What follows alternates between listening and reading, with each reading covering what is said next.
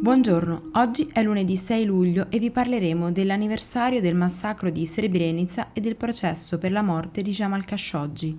Questa è la nostra visione del mondo in 4 minuti. Ricorre questa settimana il 25 anniversario del massacro di Srebrenica, il peggiore nell'Europa del secondo dopoguerra. L'episodio si inserisce nel più ampio contesto dei conflitti nati dalla dissoluzione della Repubblica Socialista di Jugoslavia, cominciata una decina d'anni dopo la morte del dittatore Tito e con la fine della dittatura comunista. Una guerra, anzi più guerre, ricordate tra le più sanguinose di sempre, in cui hanno perso la vita un numero incalcolabile di civili e militari. Solo nel conflitto che ha riguardato la regione della Bosnia-Herzegovina sono stati accertati dal Centro di ricerca e documentazione di Sarajevo 93.000 morti e più di 2 milioni di rifugiati. Quello di Srebrenica è certamente uno degli episodi più terribili di quei conflitti, nato dopo il referendum con cui le terre della cosiddetta Herzeg Bosnia croata, contese tra i croati e i serbo-bosniaci, si sono dichiarati indipendenti. Storicamente regione multietnica, la Bosnia-Herzegovina era composta da una maggioranza musulmana e da una consistente minoranza croato-cattolica, oltre a un gruppo di serbo-bosniaci di credo ortodosso.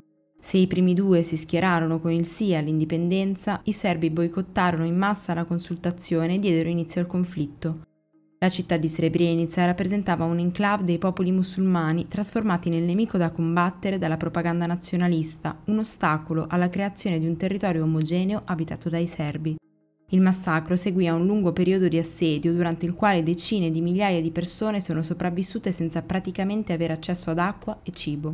Dopo giorni di combattimento, le truppe serbo-bosniache, capitanate da Ratko Mladic, entrarono in città, mentre le truppe olandesi dell'ONU rimasero a guardare.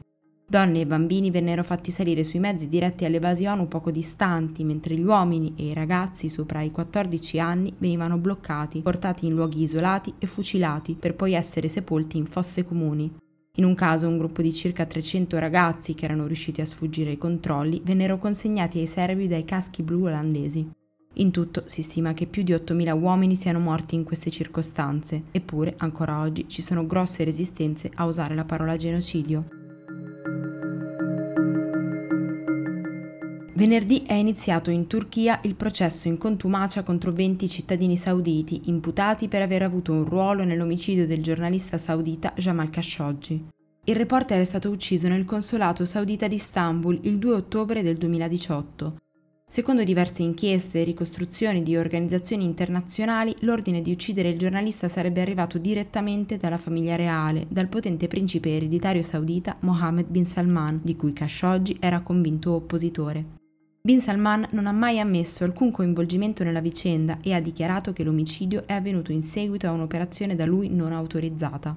Le persone finite sotto accusa per l'omicidio però sono tutte vicine al regime. A dicembre l'Arabia Saudita ha dichiarato di aver condannato a morte cinque persone, ma subito dopo la sentenza i figli di Khashoggi hanno accettato di perdonare gli autori del crimine, aprendo la strada a una sospensione del verdetto.